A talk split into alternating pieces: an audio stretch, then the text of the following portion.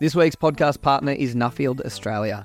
Applications for the 2025 program close on Friday, the 31st of May. It's only a couple of weeks away. If you're looking to select a research topic that will be of use to you, your business, community, and industry, and join a global alumni of more than 2,000 people while travelling the world to research that topic, apply for a Nuffield scholarship. Find out more at nuffield.com.au. It was like, you've got one toilet, we, we'll give you one toilet break a day. And he said, um, but if otherwise, you're going to have to go in the yards with the rest of them. I said, oh, and I didn't care. I was like 21. So I was like, you don't care, I don't care. Like, yeah, whatever, man. I just want to be here with all these beautiful cows. And so off we start. And then, and then he's, he sort of would be yelling at me from the front veranda. He'd be like, what are you walking for? And I'd be like, oh, all right. Like, and, was, uh, and I'm running everywhere. Nobody else had to. It was just me. So it was a bit of sport, I think, for him. And I'd pee in the yards with everyone else, which drove everyone mad. They're like, what are you doing? And I'm like, well...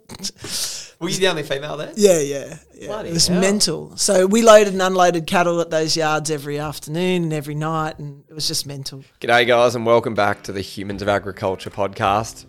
Every week, it's me, Ollie Lalive, and it's great to be joining you guys again. So thanks for tuning in. This episode was recorded on Ngunnawal country in person with Olympia Yarger, which was so much fun. And if you want to watch the interview, jump over to our YouTube channel and just search Humans of Agriculture. You'll be able to find it there. And while we're here on Ngunnawal country, I'd like to acknowledge the Indigenous Australians as the first and original storytellers. Their stories have lasted and continue to inspire and engage people thousands of years later. They've crossed hundreds of generations. And I'd like to pay my respects to their elders past, present, and emerging. After losing her first child in her early 20s, Olympia packed up her life and headed to the Northern Territory. As she says, she was running away from her issues. And it was up there that she found herself working as the only female in an export yard, and as only Olympia can do, she quickly became part of the crew. And I reckon she may have even surprised them. She headed for the US after a bit of a stint up in the territory, and as an avid horse lover, she became a horse trainer in Stephenville, Texas, a dry county. So, in true Olympia style, she'd work from 1am till 3 in the Arvo, then she'd jump on her push bike and ride the six miles into town so she could sit at the club and have a beer after a long day's work. After a stint out there and having enough of the dry county, Olympia headed over, fell in love, and met her now husband Eric. Eric's a US Marine who deployed to Afghanistan several times. Olympia shares the reality of what it was like living in a Marine Corps town.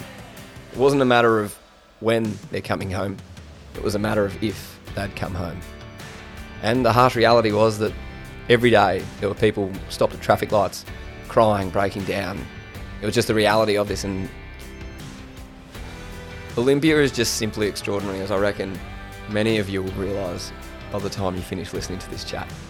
Her will to make a difference is inspiring, and this is where she finds herself today reducing food waste from going to landfill and feeding it to her soldier flies, which ultimately then lead into becoming a stock feed. She cares deeply about the environment and she's having a remarkable impact. If you want to find out more, check out her business GoTerra or follow the link in our show notes. Enjoy the chat. Olympia Yarger, it's good to sit down with you. So good to be with you, Ollie. Thank you for having me. Thanks for having me at, at your place. We're down here in Canberra. You're certainly someone who's well known in agriculture circles, but I'm not sure how many of my audience will be familiar with you and your story. Sure. And I think we can take the path of the insect lady and that story and, and everything you're doing there. But I'm actually really keen to understand more about who you are, what's driving you, um, how you've got to where you are, and, and how you're building that team and people around you. Yeah, let's do it. Be fun. Beauty. Can you, well, firstly, where are we? We're in Canberra, but we're out on the outskirts of town. We are. We're in. So we're technically still in Canberra, and we're in the city limits. We're in the industrial zone of Canberra called Hume, um, and we're at GoTerra uh, headquarters and our Canberra plant. So yeah, Can you tell us a little bit about GoTerra? Sure. GoTerra is a waste management technology company. So we've developed technology that farms insects autonomously. Um, and as a function of farming insects autonomously, we require large amounts of food waste. Uh, so we accept food waste. Um, as a fee for service, so we manage people's food waste on a per ton basis, um, and we feed that waste to our insects. And we've got the technology so that we can send the insects wherever we like to manage food wherever people need us to manage it. Um, and so we've sort of created this distribution capability of managing food waste, waste wherever people need it. It's like landfill on demand. And so, how does it work from start to finish? Sure. The process. Yeah, so we're farming a species of, a species of insect called the black soldier fly. Um, essentially, you throw your food waste away, whether you are a business or a retail or a manufacturer or a farmer um, or an office, um, and your food waste is collected. So it's collected either by your cleaning crew or by a, a waste distributor, and then whoever collects it is bringing it back to us. Um, so if the unit's on site, they're going to bring it downstairs to the loading dock where all the other waste handling equipment is. Um, otherwise, it's going to get picked up in a truck and brought to us. Um, we accept that waste and then we macerate it and we treat it. Um, and so we're taking the packaging off and we're getting it ready to be fed to insects. And then we put it into a storage tank and then our robots are connected to those storage tanks. So every day, those tanks are going to draw off that uh, those robots are going to draw off those tanks and feed the insects inside the robots so a fully autonomous system to manage food waste so it completely changed how we're managing the food waste, but we haven't disrupted any parts of our clients' lives. So it's pretty cool. It is. So you're essentially taking food waste that otherwise would go straight into landfill. Correct. So you're taking the greenhouse gas emissions out of there. Almost completely. Yeah, not entirely. There's still greenhouse gas emissions related to insect farming. It's about 1,700 CO2 equivalent kilos per tonne of waste to landfill, and only 35 CO2 equivalent uh, kilos per tonne of waste to insects. Wow. Yeah. I can't do the maths on what that is, but it's Less. a lot.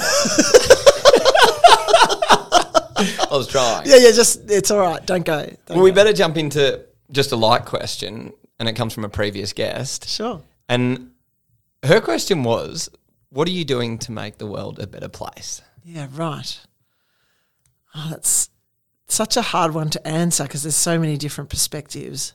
Like at a superficial sort of the big vision piece, what we're doing to make the world a better place is to create circular economy capability. So we all talk about the circular economy and we're like, oh, we have to we have to reuse, recycle, valorize and all of those things. And that sounds like a super great idea on a slide deck or on a piece of paper.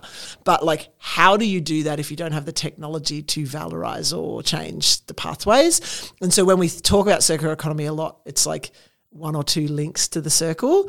What we're doing is adding like seven. And so you're really creating capability for people to adopt recycling practices wherever they are, whatever food waste they have, creating offtake that can be used in a multitude of different ways in a variety of different industries that has value as is, doesn't need to be valorized much further.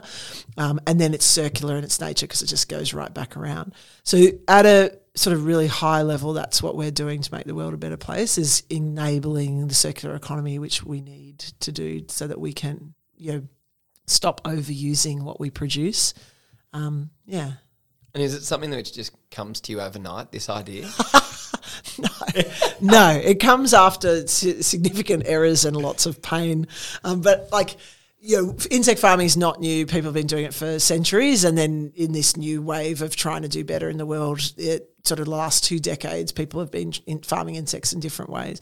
I come from conventional agriculture, and so when I was farming insects, I was like, oh, we're going to build a big factory like that. Like I was just going to follow that model, and it made sense to me because it's intensive farming systems, feedlotting, you know, poultry production, whatever. Um, but then I was like, where the hell am I getting all this waste from? And when you first start, you have this like really, it's like I look back now, I'm like, oh, that was an adorable idea, right? Like because I was like building this colony, and I'm like, oh, well, we'll get the food waste from this kind of waste stream or that kind of waste stream, and then we'll mix it into a blend, and that will that will eat, you know mean that the protein is better quality and then you're like you get all these maggots and you're like I just need something to feed them. I don't really care. Like I need to feed these, and then you realize that oh, waste is way different to what I imagined, and all of the problems that come from feeding agriculture, low cost input formulas, like get where are you going to get all the you know everyone will say things silly like brewers grain's really cheap, and it's like where am I getting brewer's grain out the back of nowhere? Or Yeah. you know, you know, chicken manure is really cheap if you want to put it on your paddock, and it's like I live like out the back of no, like the cost of transporting it is insane. So it's always going to be about access to input or output, and um, and so I realized really quickly that all I'd done is just recreate the same problems that intensive agriculture suffers, but trying to use a substrate that's even more distributed. Because at least corn is grown in large quantities in one place, right? And it comes to you in large quantities. Food waste is like small quantities, like 500 kilos a week, a ton a week, a ton a day. That's small. Like it's really small. And um, you don't recognize that when you first start insect farming because you don't know what a ton of food waste looks like. And now we're like, we see 50 tons and we're like, yeah. And so, you know, we always laugh like our first day of like a hundred ton a day, we'll be like, whoa. But, you know, technically on waste management volumes, that's still, eh, yeah. How have you gone? Uh, Um, we're going to jump around a It's lot all here. I reckon. we'll make it fun. There's lots going on. As an entrepreneur, as a business person, you started off with this big ambition. Yeah. How'd you go as you actually came back, and I'll say this politely, but back to reality of what was possible and what you could actually do to make influence? What Yeah. was that like? It, it's it's sort of interesting because I'm kind of a really singular human. Like I don't like I'm not. I get kind of narrow, and I'm like, just make it happen. And so I just sort of get head. Yeah, yeah, that's right. it's like head down, and then I'm like, whoa, where is everyone? Um, and so I don't think I was necessarily um, consciously evolving so much as I was just sort of keeping. I kept throwing myself at the problem, and then parts would fall over and others wouldn't, and then you're just trying to. You're literally just in front of yourself trying to solve each problem as they come up, and then you look up and you're like, oh, so maggot robots. That's what we're doing. Do you know what I mean? Like Yeah. it wasn't necessarily a very you know clear cut picture of like I'm going to make a thing, and then it was sort of like first realizing that yeah I didn't have a solution if we were going to continue to farm insects the same way, and then from there like well how would this have to work, and then from that then it was like oh getting to know what it actually means to farm that way. So, and I think if you can compare it, create the analogy for conventional agriculture, it's sort of like it's it's it's like if you were cropping regular crops and then suddenly you decide you want to go to cannabis or something. And so it's like, oh, what gear do we need? Do we have the gear? Do we have to put the urea on in spring or summer? Like when it's it's learning the different things, the different tempo to the farming system, um, so that you can do better. So organically is probably the better answer for that. Yeah. Yeah. On the fly. On the pun? Yes. All right. I'll see next week- myself out. No, no, no, no. Thank you very much. Uh, enjoy the veal. I'll be here all week. Until seven. It's awesome. Where you, you mentioned traditional agriculture. Where did you grow up? Where did this journey start for you? Here in Canberra. Yeah. I Oh, no, back. Yeah, yeah. You're, you're a Canberra girl. yeah, born and bred, mate. There you go. Yeah, yeah. No, my family were the Wogs that lived down on Mugga Lane, and um, they had a yeah little small holding farm, fruit, poultry, pig, few pigs, and whatever. And um, even when I was born, you know, they still owned it. It's still there, the farm. It's you know, Canberra's a beautiful city because it still has farms inside its city borders, and um, it's yeah, I can get there probably in five minutes by car from here. Um, and uh, it was a beautiful place, and I I just loved it. Like even the chicken barn, like that poultry barn to me, I loved it, and I loved all the animals in there, but I also loved what was happening, like the production of things. Like that just made like I was so excited by that. Um, and so I just wanted to go to agriculture when I finished. I went to a Catholic girls' school for year 11 and 12. I went to boarding school in Yass and then uh, Catholic girls' school for year 11 12 back here in Canberra. And, um, and so then it was like, oh God, there's nothing at this school that tells, yeah, like I can use, like it was like biology. And that was it. Um, and so then I just, I didn't see a pathway to go to sort of like uni from there. And so I ended up going to the Monaro and got my wool classers certificate and started rouseabouting and, you know, the same story of pretty much any young kid that didn't go to uni and wants to be in ag. So had a dog, Yeah. swore too much and thought that was cool.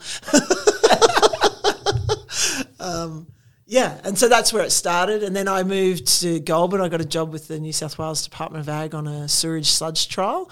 And that was a really interesting and kind of formative thing for me as a young, young ag person because um, it was only a year and it was this intersection of agriculture and, and research.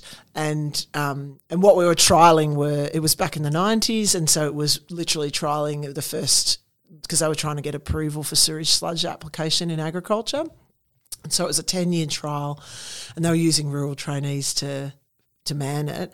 And we we there were three soil types and uh, sort of traditional to the southern tablelands, and we were running sheep on sort of dressings of this substrate. So it's like 30, 60, and 120 tonnes with a normal Southern Tablelands pastoral mix, um, and then merino ewes. So we would, you know, data collection and farming and, and, and.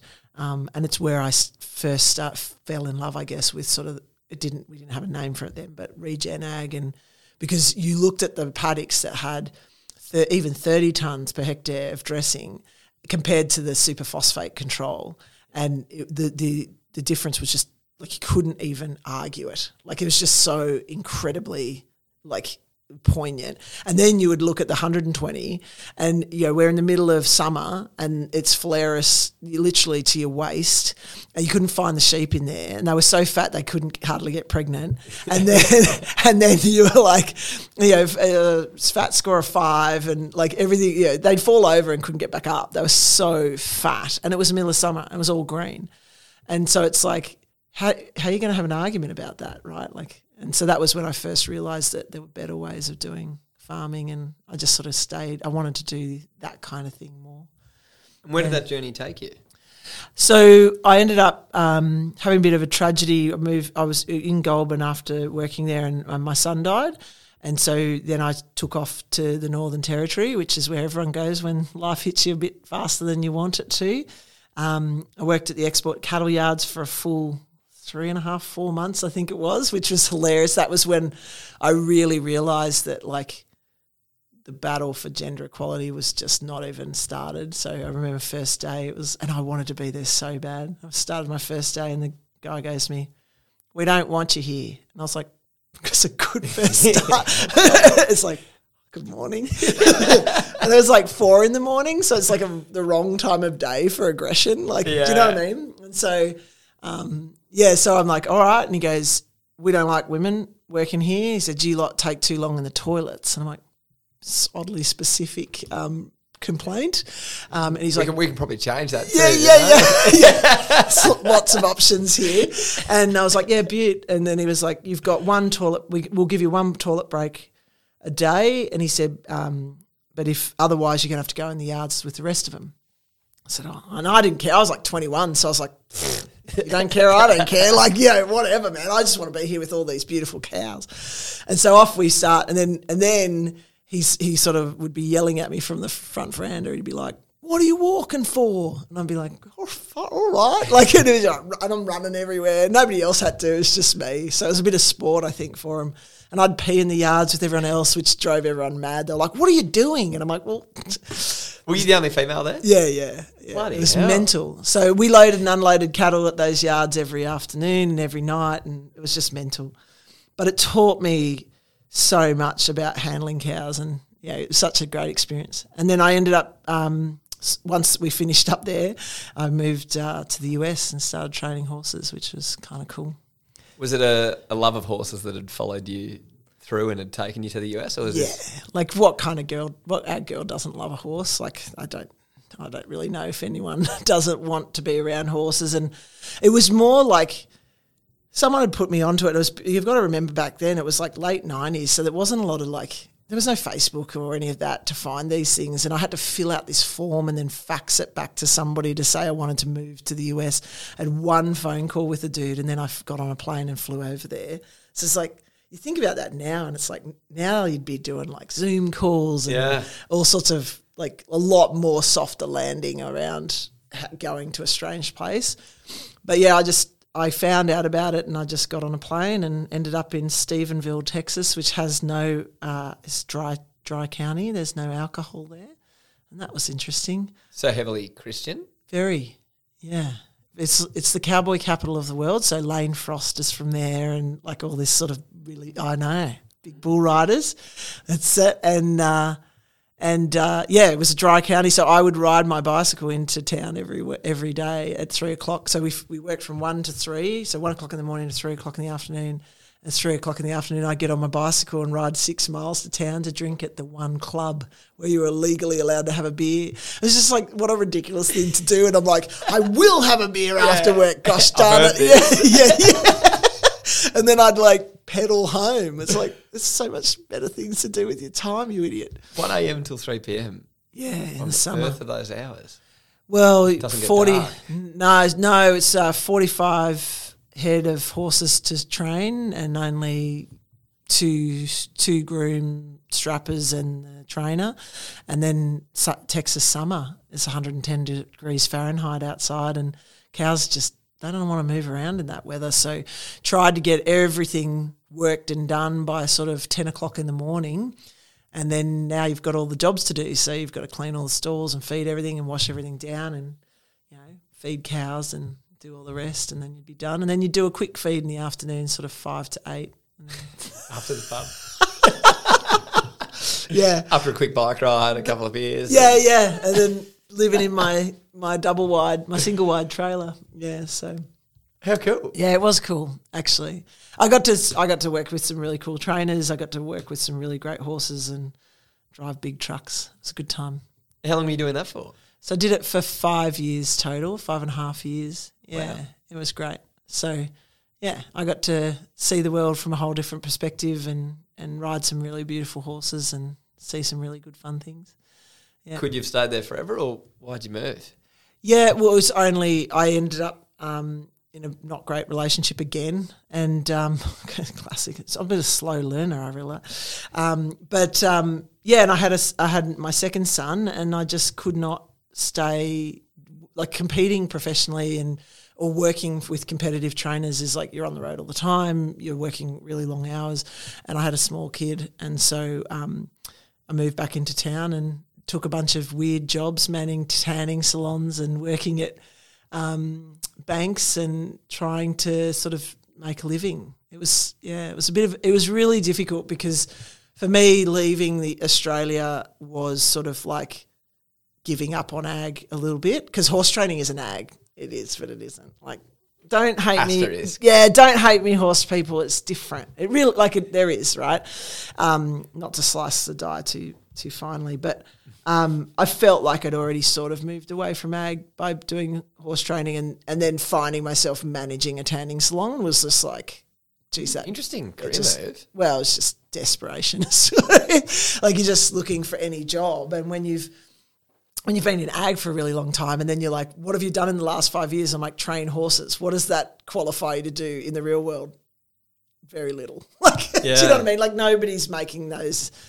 Um, you know, if she can do this, then she can do that stuff. And um, I still was young enough that I hadn't really progressed my career outside of general dog's body and willing to do a lot of work person. Yeah. Um, and so, yeah, you just sort of end up in jobs that aren't necessarily what you thought they're going to be. But I actually learned a lot from them because it was a, um, you know, the tanning salons are really big in the US, obviously. People are addicted to tanning, something I didn't know. I'm full of useful tanning trivia if you ever ever want to go down that rabbit hole. Um, It's taken me this long to think that it was just like a fake tan salon, not the no, beds. beds. Yeah. Slow learner. Yeah, yeah, yeah. We had fourteen ta- beds in our tanning salon and one spray booth, and they do different things for you. So if you want a chocolate brown tan, you get in this booth. If you want a quick deep tan, you'd get into this bit. Like I'm not joking. There's like it's like it's insane, but. Tanning salons make money on minutes people sit in a tanning bed, and you don't always use the full minutes, and then also tanning products.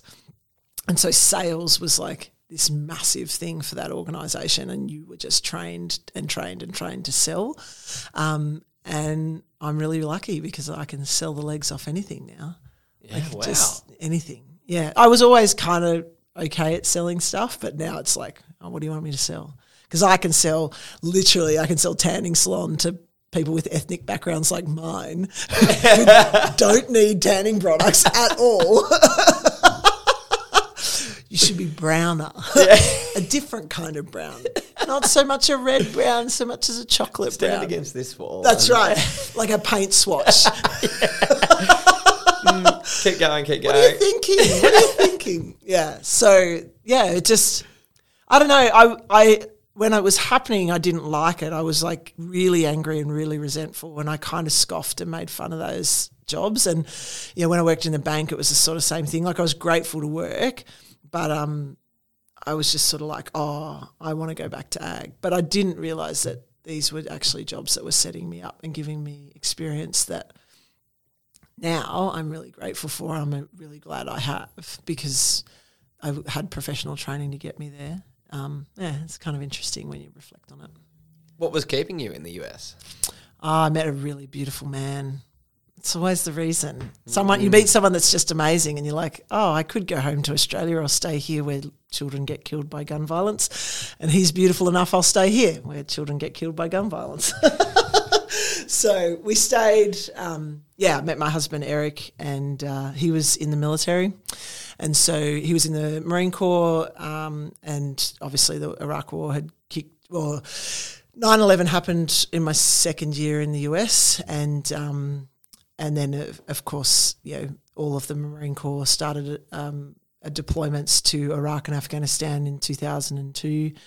2001, 2002, and um, and didn't well didn't stop until just recently, obviously. So um, he deployed his first time in 2003 with the invasion in Iraq, and then continued to deploy um, four or five more times um, through to 2012. So yeah, Would have been a pretty interesting time for you, having yeah, your husband pack up and leave and wondering if or when Yeah. he'll come back. Yeah, it was mad. Like I, Australians have got a really close connection, obviously, with Anzacs, and like we, you know, we connected to our military in a way, and I th- and um, I think we all have an affinity to the story of our veterans, but not like America does. And then living in a Marine Corps town, which you know is exists purely to service this group of humans and and that group the, the marine corps of all of the services the marine corps is the one that's the most tribal in my opinion like you you you're not, you weren't an ex army person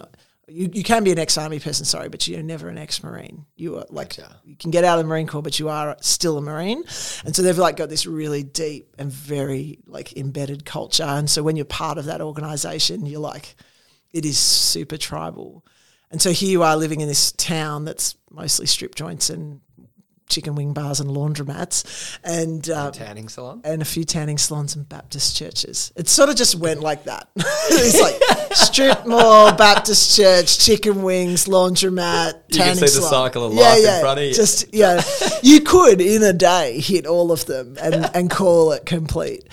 So um, yeah, so we did all of that, and um, but you know during the, particularly the really sort of really kinetic part of the Iraq War, say 2004 through to 2009, um, you know, you'd be at traffic lights because we're all wives, and so like we'd be at the traffic lights, and there'd be four of us sitting in the cars, all not knowing each other, just crying, and and you know people breaking down. You'd be like walking through Walmart, and then you just hear someone start screaming and crying on the ground, and you knew what was going on, and and it just it's an odd place to be. Like that's surreal, right? Yeah. Like because you're not you're not experiencing the war as an abstract through your news or because your mate Jerry has a brother who went um, or you have a brother that went. You're experiencing that collectively as a, as a community and, and in a really impactful way.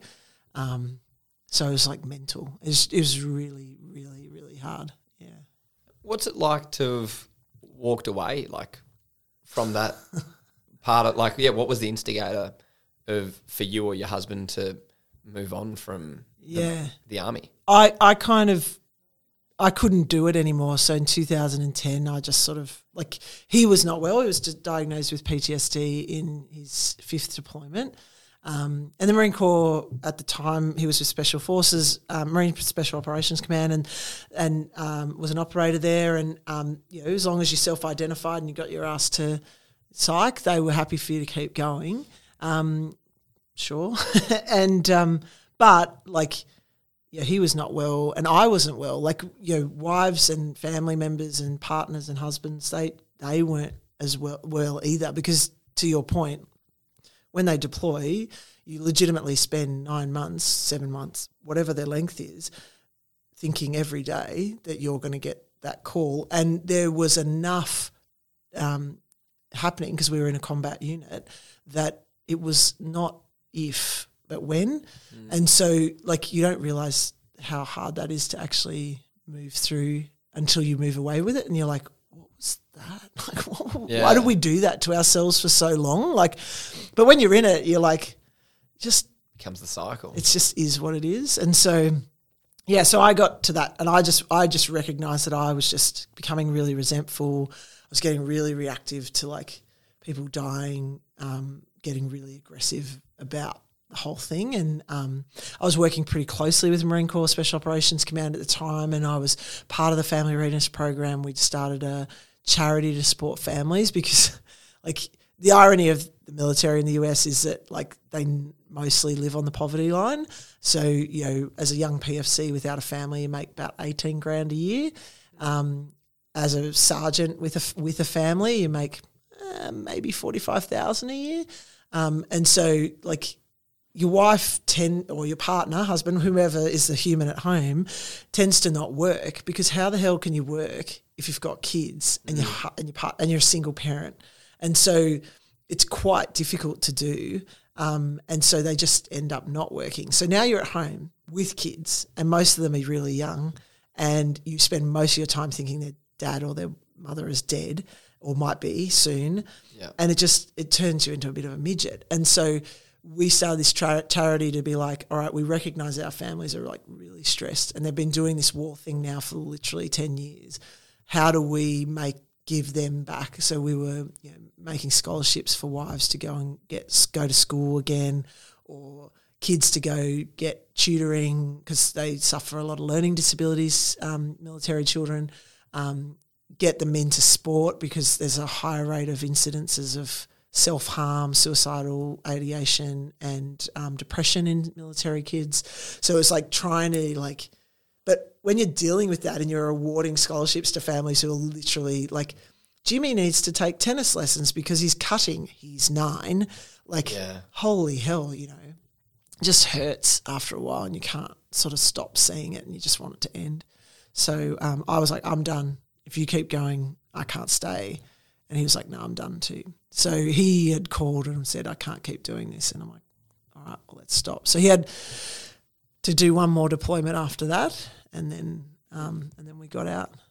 Job you can't quit. No, no. And Once you sign up, you got four.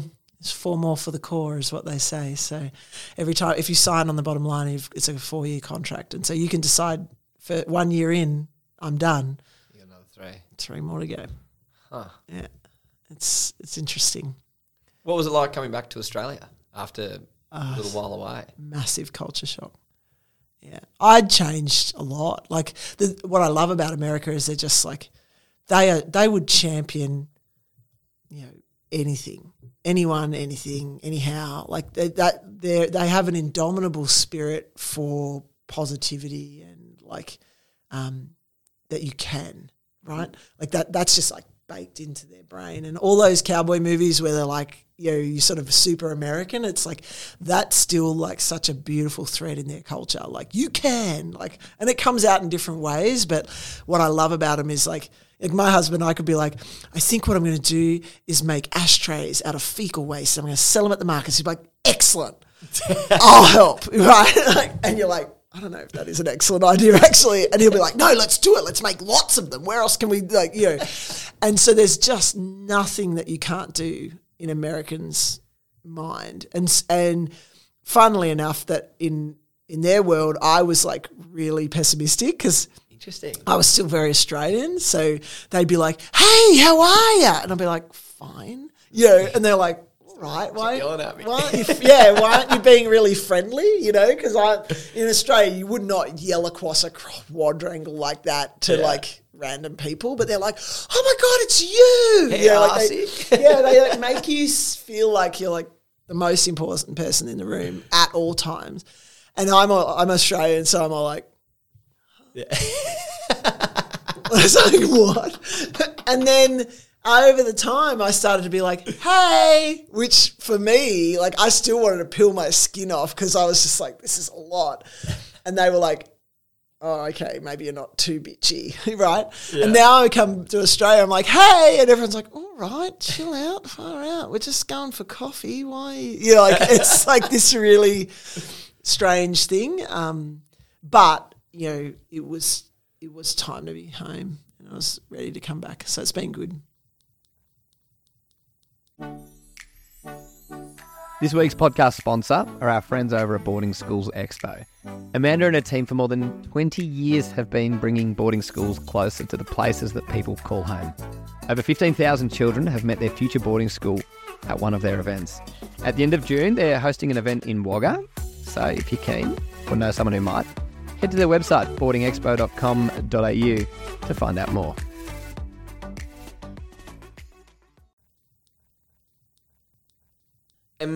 When you got home, were was this entrepreneurial spirit kind of ignited, and were you keen to do your own thing, or where'd you find your feet once you got back in? It it was sort of this whole. It, I didn't know who I was, and it's it's a hard thing. I think I've talked to a lot of people about this, and it happens in any kind of any industry that ends up being more of a culture or a way of life than it is just a job, right? So agriculture's very similar. It's not a it's not a job. It's a it's a how we live. It's a, it's who you are. It's part of the fabric of your identity, and when that changes or shifts or something breaks in that relationship, it's actually really hard to understand who you are because you're like, well, if I'm not in the Marine Corps anymore, I'm not part of that big machine. Who who are we? And even though we didn't want to be there anymore, it, we didn't know we didn't fit because our jokes were really dark and kind of gross, and our experiences were really sad and tragic, but they were our normal experiences. And so we'd we'd go to these parties and we'd be like, yeah, and then our friend Jimmy came home without legs, and everyone would be like, "What?" And we'd be laughing because, like, we know these stories of like funny things that have happened in these tragedies, and like people would be like edging back and like, "I have to go and get an Ori Duvray now," like you know, and we'd be left standing there going, "Oh, don't talk about the hard stuff." So it was super hard to find our feet or even find out where we belonged. And then I realized I had sort of naively thought that I'd just be able to come back to ag and get a job and it'd be fine. And It wasn't. because I, when was the last time I'd worked in ag? Yeah. And look, now my resume was all upside down the other way, right? Like I was trying to get a job back in ag, and they're like, "You haven't been in ag since, you know, Moses was put in a basket, like ages ago." and even that experience has, you know, you're, you're nearly forty, you've got no management experience, you've got, you know, in ag, you've got no extra courses, you've done this sustainability course. What does that even mean? Like, I was just, I was literally back at the beginning again and that that was just really hard for me to try and reconcile because I I just sort of gone if I just go home I can go back to what was and it will be fine, um, and so that's why I think you know I ended up really looking at the insect part because it was like well maybe I'll just do it on my own. And I was going to we couldn't afford to buy a working farm because far out that's just mental, um, and we had the credit rating of a two year old, um, and so we were like, well, maybe we'll just buy you know ten acres and run chooks and do sell them at the market. The cost of feed was just mental, so it was originally just like make maggots to feed this This little chicken farm. chicken farm, yeah. And it kept growing. And then it was like making maggots is hard enough as it don't don't need to add the chicken farm. And that's where the idea Yeah. started, and it just kept yeah, yeah, incrementally growing. yeah, yeah. Isn't that weird? It's so Crazy. interesting how that works, isn't it? Yeah. Yeah. Tell me, when was it like, when was the realization that, yeah, you needed to focus on this maggot opportunity? Or when was it an actual opportunity? Yeah, so I again, I was just like, I'll just make maggots and we'll just figure it out. We'll make them on the farm and then we'll sell it to the to we'll feed it to the chickens and it'll be a thing. And so then I was like, oh, oh, we're living in town, so while I'm in living in town, then we'll just try and figure out this maggot thing. And it took so long to get them to work because I didn't have climate control rooms or anything, and it's Canberra. So like the period of time that the weather's like good and not extreme is like this is like two minutes in spring and two minutes in autumn. Do you know what I mean? Yeah. And so I had flies in my kitchen in this like plastic dome because it was like the closest thing I could do to climate control. And um, and then I had the maggots on a heat pad and under an electric blanket in my garage. So like again, not optimal. Um, and getting them to just cycle was just hard in those kind of conditions. But once I finally got them to do it and I realized what I needed to do and, and that sort of felt easy, then you could see the opportunity for how big it would get. And then at that point, I was like, oh, this will take up all your time. Like you're not doing any other, you're already farming, trying to make insects. You're not going to be then going, now that I'm finished 10 hours of that kind of farming, let me go mess What's around with a chook for a second, you know? No, thank you. So that was sort of there. And then that, as that colony grew, that then it sort of, the logistics of how that business would work and the model of that business is where it started to evolve. Because it's like, okay, well, now we're going to just farm the maggots. I'm the maggot lady. That's cool. But like now it's like, where do I get all the food waste from? And yeah, so it's just these sort of step changes in understanding the business, I think. And the most peculiar thing, because I feel like most people in Australia are like, these bloody flies, I want to get rid of them. And you're like, make more. How do we get more flies? I know. I always laugh. One of the things I used to say back in the day was like I started as a maggot farmer. I was like, I'm ending as a maggot farmer. That just the location is different. it's like I don't know. Like when you start with sheep, it's like kill every maggot, kill every fly, and I'm like, like please live. If you guys could just have Why so sex, hard? yeah, yeah. If you guys could just have a little bit more sex and lay a few more eggs, that'd be really grand. Like, what has changed? But I love it. Like insect farming is like such a it's so interesting because there's still so much room to be creative. So like your opportunities to be creative in intensive ag or conventional ag are still there, but they're now in the margins of efficiencies, right? Like our e- EBVs, like we're looking like for a 0.5 degree percent in, improvement. These are like massive Yeah. things. Like you can really like shift the needle by big margins just by learning new things. And so there's this really beautiful opportunity to be super creative in this industry that, you know, again, yeah, you can be creative in conventional agriculture, but you're now in the margins of creativity, right? Like a different kind of cow or a different Yeah. kind of crop or, you know, thinking about it this way. But this is like, oh, if we actually just change these parameters, holy crap, this has changed. Do you know what I mean? So Yeah, there's yeah. just something a bit fabulous about that and exciting that, yeah, keeps you coming back. Yeah, it's crazy, and it's because it's, there's not many in Australia that are actually in this insect game. Is it big globally? like it's big as far as emerging in- industries are concerned. And Australia's got some pretty good people like coming up now. We've got probably about there's about five or six that are starting to really get some stride and get some commercial capability going on. And you know, guys over in Western Australia, uh, Future Green Solutions, they've been running the the longest fish feed trial in the world, if I'm not if I'm not mistaken. I'm going to give it to him anyway. Yeah, let's just say it's, good. let's just say Heard it's true. first. Yeah, it's on. New- Newsbreaker. yeah, yeah. It happened on this podcast, therefore it's true. Luke, Luke, you owe me if you're listening.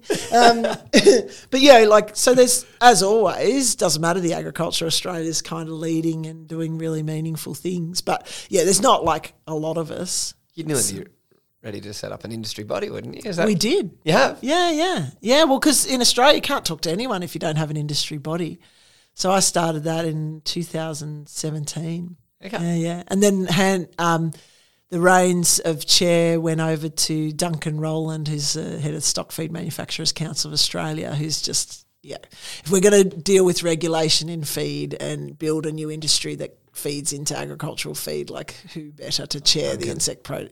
So I um I was like, please take that, and I just threw it at him. Essentially, I was like, baton, like, and, then he caught it, and I was like, bye. It's not true. He was legitimately elected, and uh, in due course, and rightly so. So he um he's just been a really massive help to the industry because that's what you need, right? When all new agricultural industries need the support, input, and and um, and feedback from those stakeholders who's done the hard yards before you, right? Like you can't start anything new if you haven't learned from those who've gone before you and from those who will be your stakeholders or your your clients. And so, um, yeah, we're as an industry, we're super fortunate that Duncan's like just been such a huge supporter um, because he comes with a he comes with such credibility in that industry. That's cool.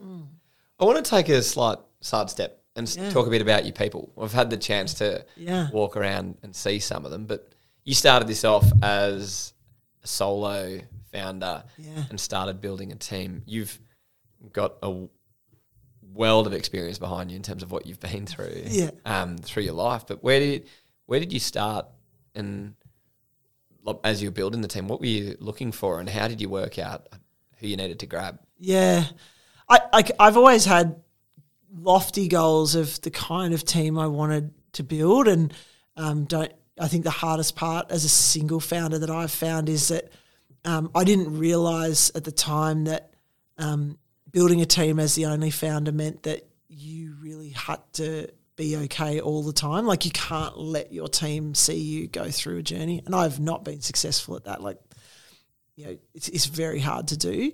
Um, and so when things go to shit and you need someone to talk to, it's you. you are their person. Um, they are not your person, and and that is really hard and feels really lonely. Um, and so, again, even though you know made probably just as many, if not more, mistakes and got right, what what I've always tried to do is make sure that we have enough diversity of voice in the conversation that our aperture never closes in a way that makes us dangerous, right? And what I mean by that is, I think sometimes you can think that you know your industry, you know what you do, and so you don't need to ask outside the bubble of that. And I think that's where industries really end up a bit stuck mm-hmm. because and and kind of reactive to any input from that outside. Don't tell us how to do that. Yeah. We or you don't know how we do our business. Leave us alone. You just need to listen. That's right.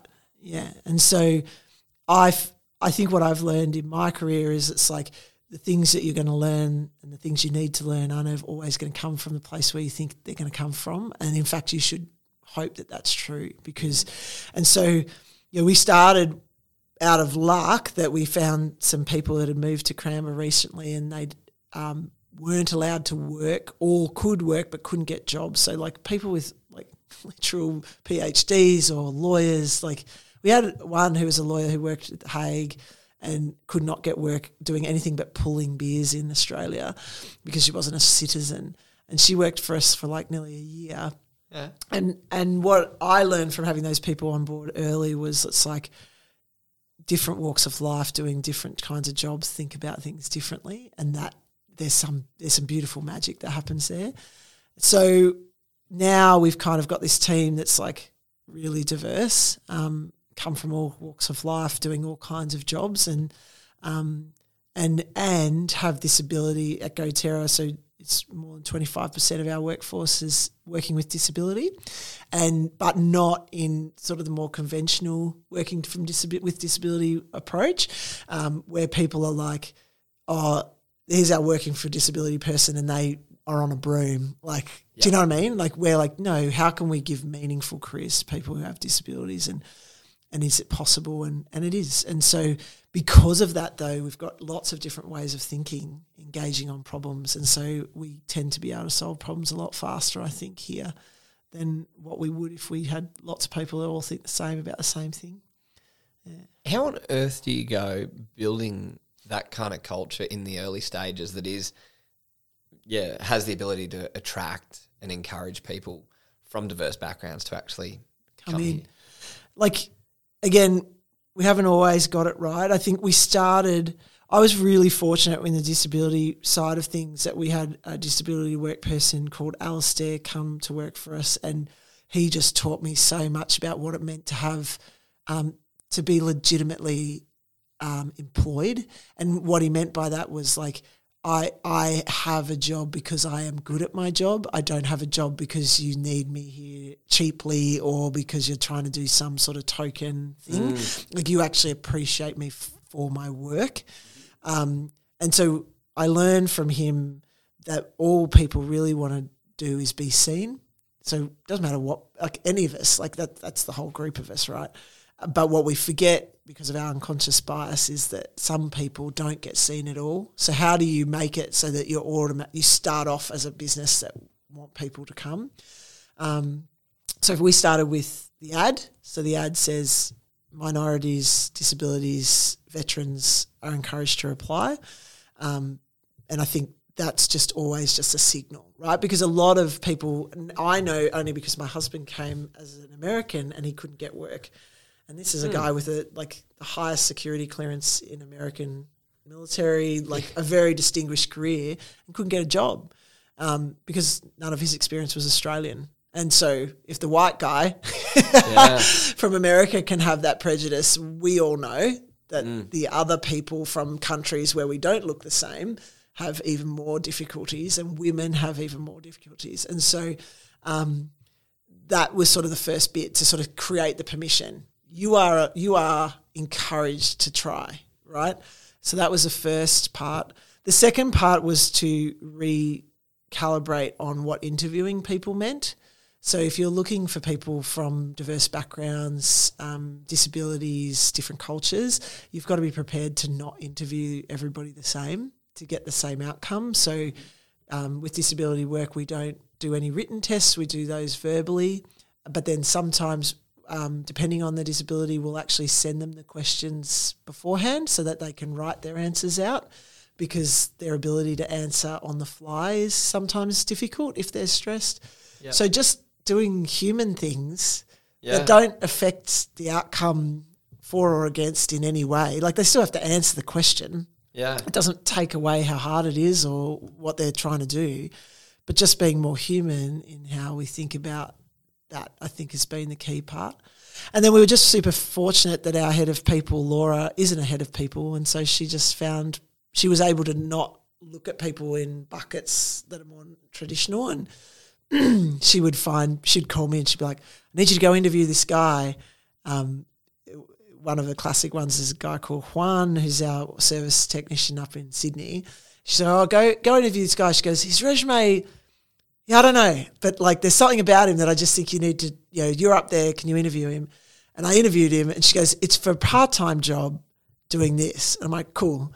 And then I interviewed him, like, yeah, like full time, but doing this. Yeah. she was like, what? I'm like, this guy's awesome. And he is. Like, he's, he will fix anything, he'll do anything. And it turns out that he'd actually written his resume and taken a lot of his actual experience off because he'd found that he couldn't get jobs because and so he came when we, we hired him he was working as a um, person cleaning a food court.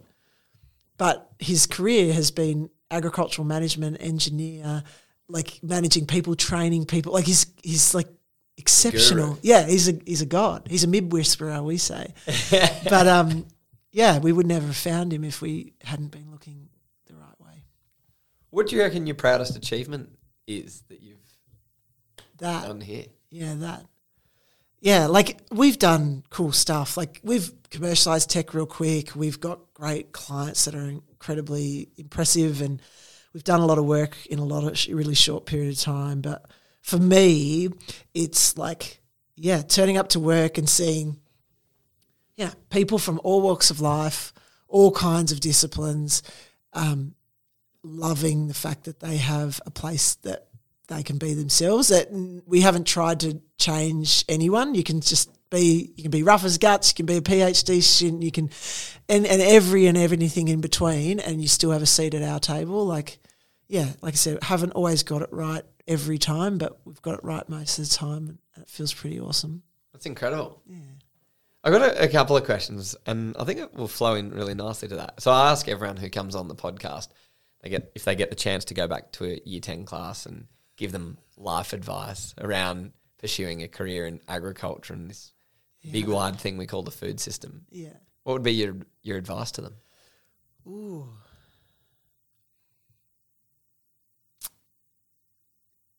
Don't don't get hitched first.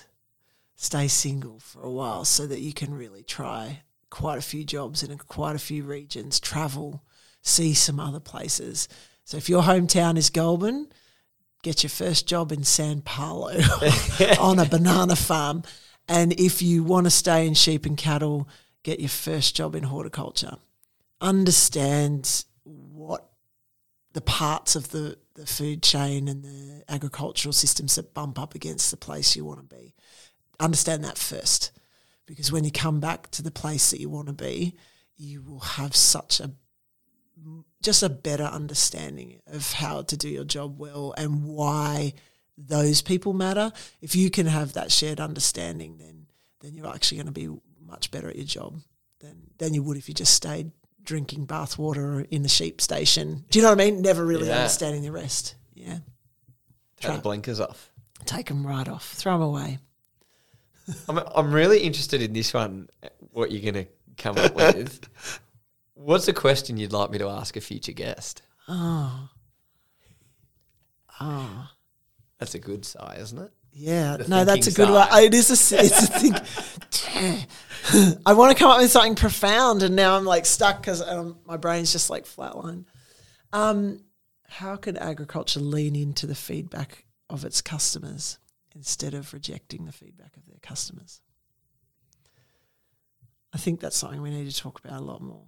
We don't want anyone telling us how to grow our food. And we're the only industry in the world who thinks we have the right to tell our customer that they don't have a right to tell us how to deliver what they want. Don't tell us how to do our job. And I, Interesting. yeah, I want, I would like to know what the how they would, how they would help agriculture turn that around and use it to their benefit. It's interesting. I've had, I reckon, over the last few months, on two occasions where I've been sitting in a room, completely different people, one from an aquaculture, well, fishing background, one from a beef background, and they just like, well, the consumers just need to accept that it is what it is, and they just need to listen to us. And I was like, Yeah, that's interesting. Wow. And I like for me, I was like, who needs to do the listening? And I don't. Well, the Yeah. both sides probably. Absolutely right, but I think this is where um, we're confusing our lifestyle and our identity with our service provision and our product. They're not the same thing, and I think that's where we're getting mixed up because we're like when people say, "I want you to grass feed my beef," and you're a feedlotter. I feel like the response indicates to me that you're not hearing, hey, I want, I have an impression that this is a better way. Can I get that, please? And then mitigating that on your own terms, either with more education or changing whatever. Mm. Instead, you're saying, you're hearing the way you do life, the identity of you, the thing that you are most proud of. I don't like it. I want you to stop. Yeah. And I think we take personally the feedback of our clients. Volkswagen does not take it personally when I tell them I want white interior seats instead of black. They just give me an option to have white interior seats instead of black. Yeah. They don't go, oh, you couldn't possibly. And they sure as heck don't say, you'll get whatever interior seat color we tell you you're going to get. Yeah, it's in, I think I think we can hold our culture and hold our identity, but separate it from the feedback from our customer who wants better. And and ironically, if we joined them on that journey, the relationship would be better. Mm, imagine what we could do. I know, it'd be pretty kick ass. Yeah, I've now got to think I'm going to ask that question. I didn't phrase it well. That's up to you, Ollie. That's your job. Ah, I think you've nailed it. well, Olympia, thank you so much for having me in for a chat. It's been an awesome hour. Yeah. Thank you. It was a real pleasure, Ollie. Thanks for your time. Olympia has just such an extraordinary story and just such an incredible journey that she's been on. She's lived several lives in the one that she's got so far. And I just found, I found it so interesting how she talked about the, the transition as an Australian going into America and then also then coming back to Australia and just the culture shock that she had going both ways. If you want to check out more about her business, check out GoTerra.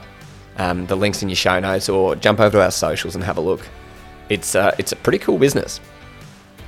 evokeAG is headed to Adelaide on the 21st and 22nd of February 2023, and this podcast is part of our collab with evokeAG for that. If you want to hear from more incredible innovators like the ones that we've featured in these chats, be sure to check out tickets or partnerships at evokeag.com.